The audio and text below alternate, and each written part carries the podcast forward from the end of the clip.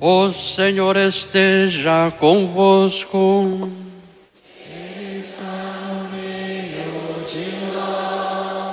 Proclamação do Evangelho de Jesus Cristo segundo João.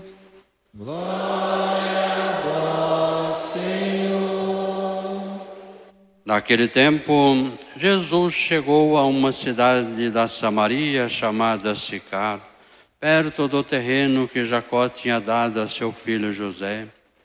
Era ali que ficava o poço de Jacó. Cansado da viagem, Jesus sentou-se junto ao poço. Era por volta do meio-dia. Chegou uma mulher da Samaria para tirar água. Jesus lhe disse: Dai-me de beber. Os discípulos tinham ido à cidade para comprar alimentos. A mulher samaritana disse então a Jesus: Como é que tu, sendo judeu, pedes de beber a mim que sou uma mulher samaritana? De fato, os judeus não se dão com os samaritanos. Respondeu-lhe Jesus: Se tu conhecesses o dom de Deus, e quem é que te pede, dai-me de beber, tu mesmo lhe pediria e ele te daria água viva. A mulher disse a Jesus: Senhor, nem sequer tens balde e o poço é fundo. De onde vais tirar a água viva?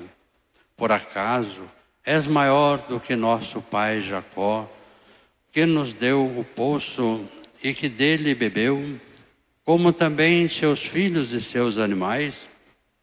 Respondeu Jesus: Todo aquele que bebe desta água terá sede de novo, mas quem beber da água que eu lhe darei, este nunca mais terá sede, e a água que eu lhe der se tornará nele uma fonte de água que jorra para a vida eterna. A mulher disse a Jesus: Senhor, dai-me dessa água, para que eu não tenha mais sede e nem tenha de vir aqui para tirá-la. O Senhor, vejo que és um profeta.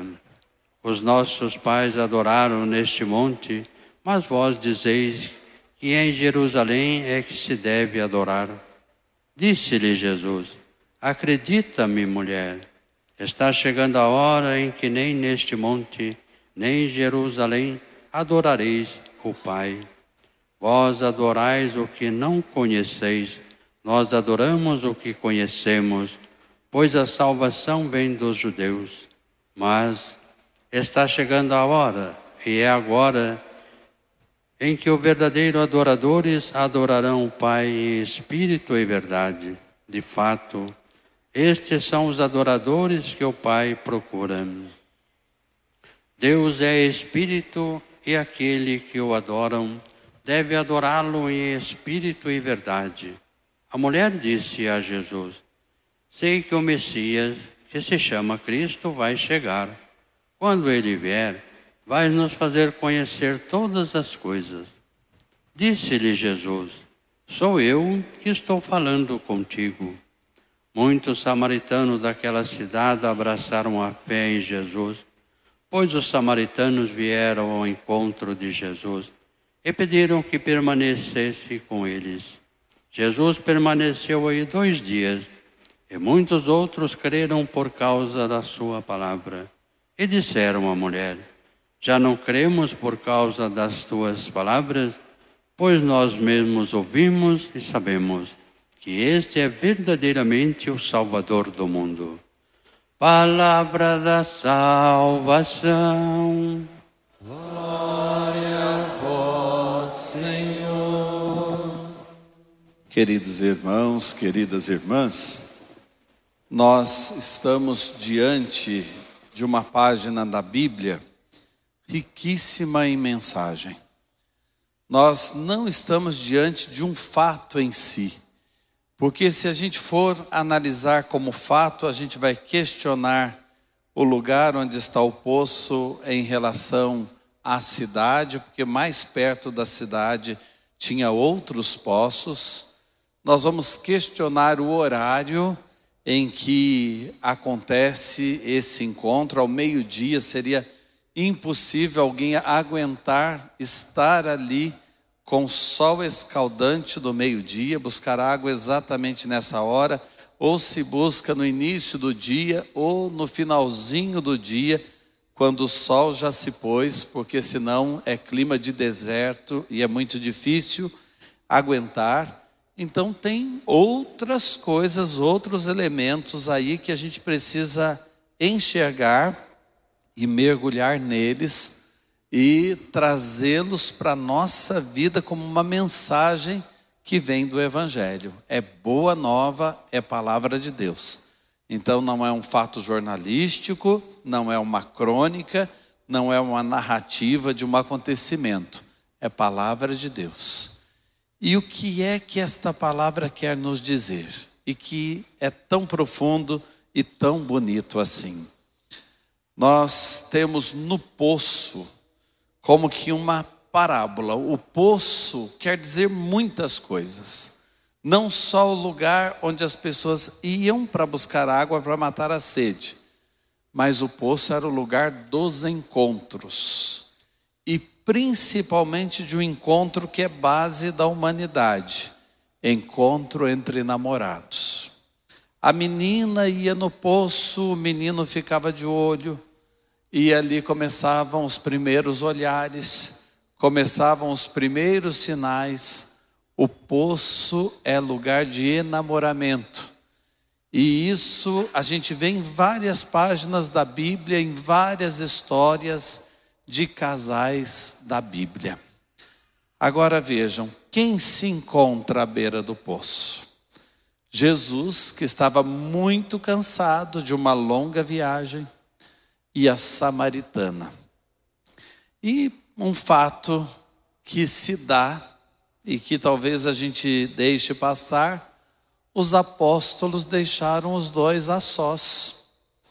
Os apóstolos foram comprar comida na cidade.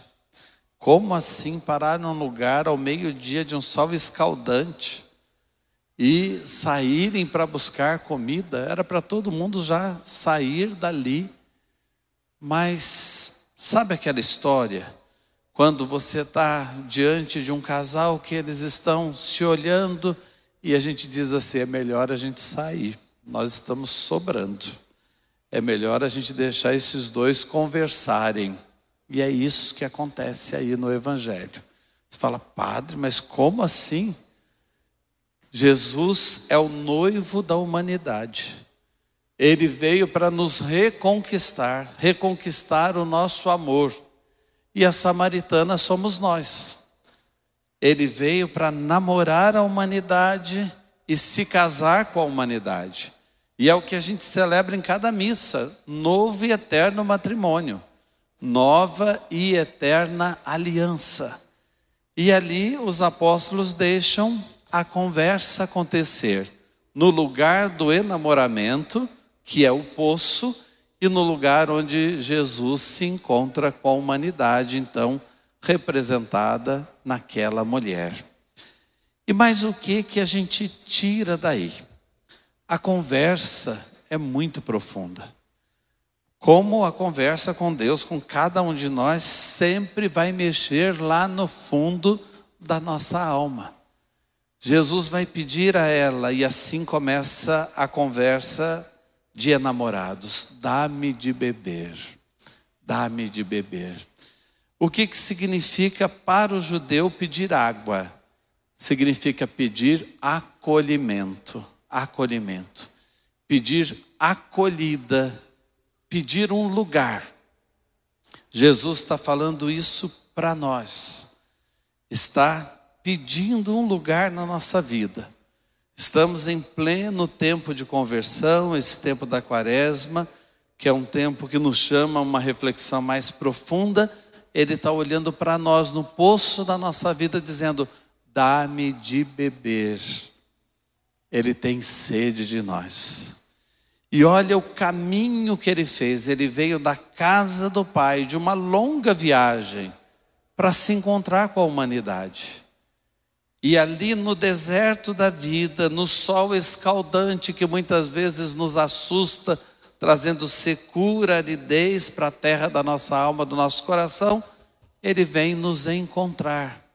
cansado da viagem para chegar até nós, será que nós não causamos também cansaço em Deus? Deus faz viagens longas para chegar até nós, dá sinais da presença dEle, manda a palavra dEle, manda mensagens, dá sinais através de acontecimentos, nem sempre a gente percebe. Ele está pedindo o tempo todo: dá-me de beber, eu quero ser acolhido por você. Embora ele não precise de nada disso, o amor dele nos quer. Ele tem sede que tenhamos sede dele. E um outro significado da água. A água simboliza o amor, o amor. E o salmista expressa muito bem isso quando diz assim: A minha alma tem sede de vós, ó Deus, como a terra árida e seca pedindo chuva. A minha alma tem sede de vós, como a terra tem sede da água. E quem é esta água da qual a terra tem sede e que o salmista expressa ali de forma poética? É, é Deus mesmo, como ele diz: A minha alma tem sede de vós, ó Deus, tem sede desse amor. Então vejam que encontro bonito. Um Deus que quer ser acolhido por nós e nós, a humanidade, como uma terra sedenta querendo água. Aí vem essa conversa bonita de Jesus. Se você soubesse quem é que está pedindo acolhida, você é que pediria. Se você soubesse quem está pedindo dar-me de beber, você é que pediria desta água, porque eu tenho uma água que vai matar a sua sede para sempre. Você não vai precisar mais vir aos poços da vida você vai ter uma fonte em você e uma fonte que jorra para a vida eterna, que mata e sacia essa sede de amor que você carrega na alma. Vamos pensar nos poços onde nós procuramos água. Em que lugar você procura saciar a sua sede? Já que a água é símbolo do amor, é símbolo então da mais profunda realização que o ser humano busca. Onde é que você tem cavado poços? Onde é que você tem buscado água? Que poço você frequenta? Tem gente que diz: não creio em Deus. Não existe quem não creia em Deus, não existe sempre alguém ou alguma coisa vai substituir Deus. E a pessoa vai buscar naquele alguém ou naquela alguma coisa o que, na verdade, só pode ser esperado de Deus. É interessante pensar isso. Não existe verdadeiramente quem não crê em Deus, existe quem o substitua. Tem o poço que é buscá-lo, e aí tem a água que nos sacia para a vida eterna, e tem os outros poços nas pessoas e nas coisas que também se tornam postos oferecidos como se fossem realizar e nos saciar, realizar o nosso humano. Tem gente que busca no dinheiro, é um poço. E o dinheiro muitas vezes está no lugar de Deus. Tem gente que busca nas pessoas. E se perder aquelas pessoas, perdeu o sentido da vida, acabou, acabou. Porque o poço praticamente era aquela pessoa, mas aquele poço, ele é transitório. Aquele poço não dá água que jorra em nós para a vida eterna. Aquele poço passou. Então, você estava colocando toda a sua vida ali, num dado momento você perde as suas esperanças porque o poço se foi. Tem gente que coloca toda a sua esperança na vida profissional. E até diz: Olha, eu não tenho muito tempo para rezar, eu não tenho muito tempo para ir à igreja, porque eu me dedico ao trabalho. Vai chegar uma hora que você vai parar. Na sua profissão, você é muito procurado, vai chegar um momento que você vai estar velho, não será procurado mais. Não tem lugar na sua agenda, uma hora vai ter páginas em branco. Esse é o seu poço, uma hora você vai ficar decepcionado, porque tudo isso passa. Tudo isso verdadeiramente passa.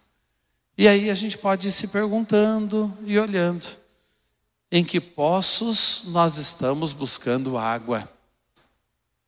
E já dá para perceber se a gente vai se decepcionar ou não. Aquela mulher faz uma descoberta maravilhosa. Ela vai perceber a revelação do verdadeiro e único amor das nossas vidas, que vem para transformar toda a nossa história ela vai vivenciar aquela sede do salmista: Minha alma tem sede de vós, ó Deus, como a terra deserta e árida pedindo chuva. E ela vai se encontrar com Jesus. E o encontro dela com Jesus é tão forte que ela sai anunciando, mas é assim: quem se encontra com Jesus não guarda Jesus para si. Jesus bate no nosso coração pedindo para sair, pedindo para chegar em outras pessoas. Ele quer chegar à beira de outros poços e ter outros diálogos transformadores, como teve com aquela mulher. Jesus bate para sair, e foi o que ela fez. Ela anunciou, anunciou e deu certo. Muitos vieram até Jesus aquele evangelho narra para a gente que muitos depois vão dizer: Nós não cremos mais porque você falou, nós cremos porque nós o ouvimos, nós cremos porque nós o escutamos, e ele é verdadeiramente aquilo que você dizia. Também aí, como igreja, a gente tem que se questionar: como é que eu saio de uma missa? Como é que eu chego na minha casa? Como é que eu entro nos grupos da minha comunidade? Carrancudo, cabisbaixo, como quem está à beira de poços que dá água podre ou os poços estão secos? Ou eu descobrir a fonte que em mim se torna uma fonte a jorrar para a vida eterna? Eu anuncio alegria o tempo todo eu estou brigado com a vida e brigado com os outros. Vamos levar isso para nós. Que a nossa presença, o nosso testemunho atraia outros para Jesus e que a gente escute o que aquela mulher escutou. Nós não cremos mais porque você falou, nós cremos porque através de você nós o escutamos, nós o ouvimos. Amém.